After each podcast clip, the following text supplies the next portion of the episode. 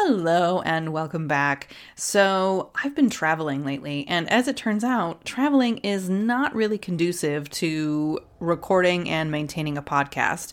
So, there's no episode this week other than for me to tell you to please go back and review the um, year in review and goal setting episodes for this year and get caught up with that because you do want to start the year on the right foot and if you haven't already, please subscribe, share with a friend, and leave a comment and a rating and review if you have been enjoying this podcast.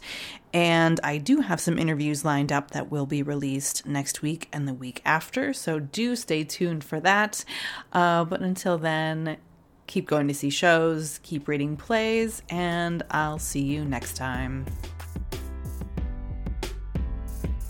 Thank you for listening to this episode of 101 Stage Adaptations.